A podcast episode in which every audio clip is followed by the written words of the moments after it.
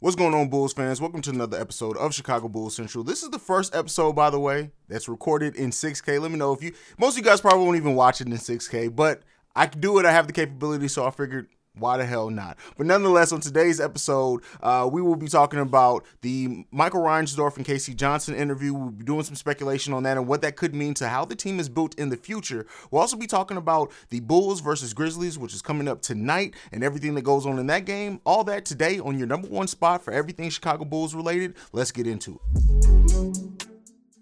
All right, so I'm going to start this off with one singular quote that came out of this, and then we'll break it down and talk about everything after.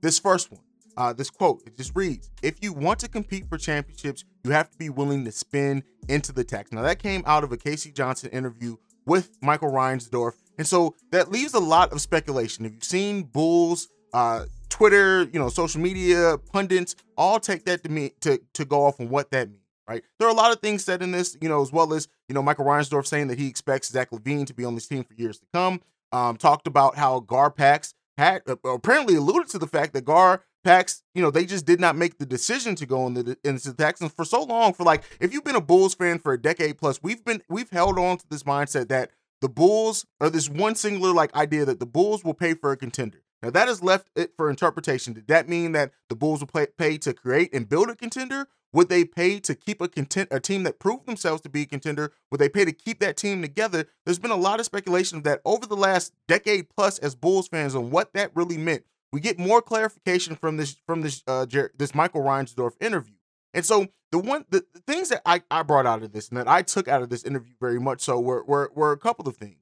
Um, the fact that, you know, the love that he has for A K and Eversley, the respect and admiration that seems to be there for A K and Eversley, and the trust and what they can do, right? The the the talking about how good how it is for this team to be as good as what it is, and and, and all of that, everything in, in that aspect, and talking about this this franchise was so refreshing as a Bulls fan to hear. Now, you know, the the thing and and, and the question that's left in that is that what does that mean that you that you're willing to pay for a contender? Does that mean that th- this team has the complete flexibility to do, or the front office has the flexibility to do whatever they take as long as they prove that they're continually improving the team? Um, there's a lot of of of people who are up for, co- for contract extensions in, in the next couple of years. Uh, Ayo, Coby, and Vooch all next season, and Javonte Green as well. So depending on how this team performs, right, when you look at adding to this team, adding to continue to, to fill the holes on this team with, you know, replacing players like Hill, replacing players like Mac Thomas, or players that that can play better, and even it may mean a Javonte Green or Derrick Jones Junior leave as well. But with that being said, if this team in this playoffs, right, with now the addition of Tristan Thompson, makes it to the Eastern Conference Final, God forbids, makes it to the finals and just doesn't win it, whatever happens with this, right, we'll have a clear indication of what we kind of need to add to this team and what will work and what may not work. So what does that mean for the for those players that are coming up for extension? Ayo, we all know we want to see Ayo on this team for a very, very long time. Coby White, I've talked about it very heavily. I always thought that Coby White would remain on this team throughout this season. Now I can see a world in which, because the Bulls have their own first-round pick, but they can't trade it until the draft, the Bulls could very well package Coby White, who will be an expiring deal, with their first-round pick uh, to, to go after a more consistent bench threat or to whatever else they feel they may need. Or now, do they keep Coby White as that bench scorer? Because he, what he's been able to prove that when he's on, right, we know that Coby has bad games and bad shooting nights, and it frustrates all of us. But when Coby White is on, right, and doing his thing and stretching the floor the way that he does and coming in and being, being the spark plug, there's not that many bench scorers that are better than him. And when you look at Coby White as well, what he's added with being better on defense, right? Still not a lockdown defender, but being better and more aware on defense, especially his weak side defense. Is he now a player that this team looks and say, hey, if he's willing to resign here at a, at a reasonable thing and and he doesn't get a huge offer uh, sheet from somewhere else, we'll bring Coby White back. Patrick Williams, we all know, I've, I've I, I, this front office, I don't see letting go of Patrick Williams anytime soon.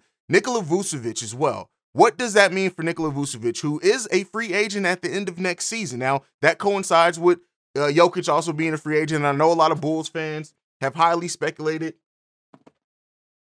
I know a lot of Bulls fans have highly speculated and talk about what um, the possibility of Jokic. I'm not really talking about that here. Just kind of focus on this aspect of it.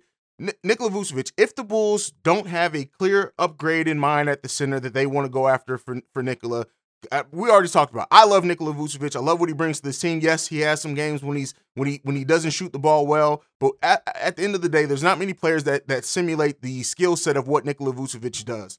Do the Bulls say, hey, I know you're making twenty million dollars now. When you're up for your extension, does Nikola Vucevic sign for twelve, fifteen million dollars and give them discount to keep a team that's possibly contending together? That remains to be seen. But it's this interview has opened up so many Uh, more possibilities for this team. I think for many of us who've been Bulls fans for years and years and years, we've always kept this mindset that this team is probably not going to pay for the tax. Now, with that being said, with the excitement that it seems Michael Reinsdorf has for this team and this franchise and the front office, the faith he has is in this front office. Now, with that going away, what does that mean for how they continue to build the t- team out? It continues to be an exciting time to be a Chicago Bulls fan, and that just adds to that. Let me know what you guys think down below, and try to keep this away from like other free agent acquisitions. We're trying to, I'm trying to focus this on what this may mean for keeping the certain players in this team. And again, I know certain fans and have biases on who they think doesn't fit this team and won't fit this team and things like that, and I understand that, and that plays a part in your in your perception of this. But overall, to have a now you know, Michael Reinsdorf come out and say that they're willing to pay, you have to pay to, to win championships. You know, I, I think one of the things that, I, that I'm going to end this this part of this uh, video on, or this episode on, for the people listening in podcast form, that what I'm going to end this on is that I think the difference between Michael and Jerry Reinsdorf is Jerry Reinsdorf is a businessman. He's always been a businessman. Now, that doesn't mean that he didn't love Michael Jordan. He didn't love Pippen. He didn't love what they were able to build. But I think at the end of the day, what made that's so amazing for Jerry was also the money that it brought in, the prestige that it brought in, the attention that having a player, the greatest player ever in Michael Jordan on that on that roster, what that meant, right? And yes, he loved, he has a respect for Michael. I'm not taking any of that away, but I think it was always about the bottom dollar when it came to Jerry to a degree. Michael Reinsdorf being younger, being somebody who grew up, being a fan and seeing what it means for the when for the city of Chicago when the team is doing good and everything, I really do think Michael Reinsdorf is more of a fan of the game of basketball, whereas Jerry is more a businessman, if that makes sense. That is my interpretation. I know not everyone may share that, but let me know what you guys think about that down below. But let's move on from that. Let's get into the game tonight. The Bulls versus the Grizzlies. This is one of the most excited times I've been. The Bulls have been playing really well. Uh, you know, some issues aside in the Atlanta Hawks game. Um, For us to to play against a player that is one of the most exciting players in the league and Ja Morant, one of the best teams in the league, this is going to be the Bulls, who are ranked as the fourth best offense in the league, against the fifth best offense in the league that the Grizzlies have. This is going, and it has all the makings to be a high-octane scoring game, right? Especially in the first half, maybe even the first three quarters. What we see that happens in N B A games is that that defense, when you have two very high-powered offenses, whoever can lock it down and make the correct correct adjustments defensively towards the end of the game is who may be able to pull that out. The Grizzlies are ranked as the nineteenth, the ninth, I'm sorry, uh, highest defense as far as rating wise in the N B A so far this season. The Bulls, we know they fl- they fluctuated between being, I think they were first for a while when we were uh, the closest we were to fully healthy, but since then we're ranked right now at nineteenth. I don't know, people have said, like, oh, it's because of Caruso. Also, look at when the Bulls were ranked their highest on defense. Look at the the opposition we were playing at the time. But nonetheless, that's that's a video and a story for another day. But with all that being said, what happens in this game?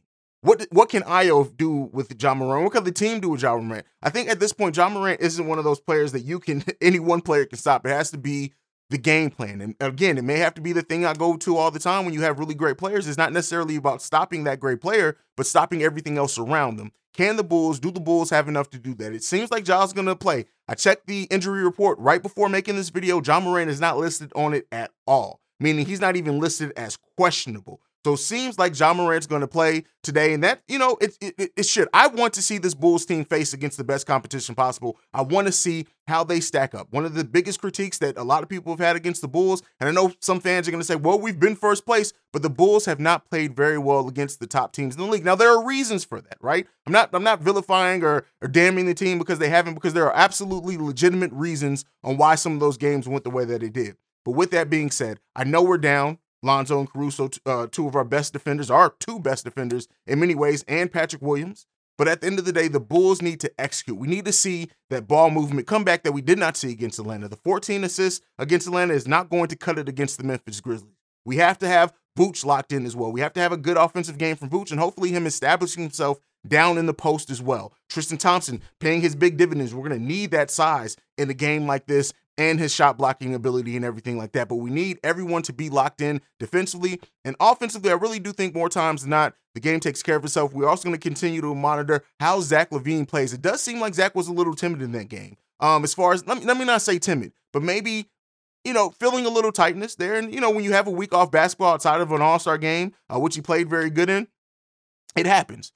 But how how does Zach play in this game? Does Zach, you know, he, he had a great third quarter in that game. Um, does Zach, is Zach more consistent over the course of this game? Do we get a better Coby White off the bench as well? We need really all those things to be able to compete with a team like Grizzlies, who are playing some of the best basketball in the N B A right now. But let me know what you guys think down below. What are some of your predictions for the game? What are some of the things you think are going to be key for this team outside of just being able to slow down Ja Morant? Uh, what happens with the Bulls? They tend to always let a role player go off as well. If they can stop that in this game, also, it could change a lot of things. But overall, I really do like our Bulls' chances in this game. Uh, DeMar's playing on a whole nother level. And when you have a player playing on a whole nother level against another player who's playing probably at a similar level in Ja Morant, um, they may nullify themselves. It's how everything else, and the Bulls have more than enough enough weapons. It's going to be really, really exciting uh, to just see this game, to take this game in and see what happens. We will have a, a pregame, a halftime hangout, and a postgame all live today uh, for this game. So be on the lookout for that. Also, this is the shirt for Chicago Bears Central, which is a sign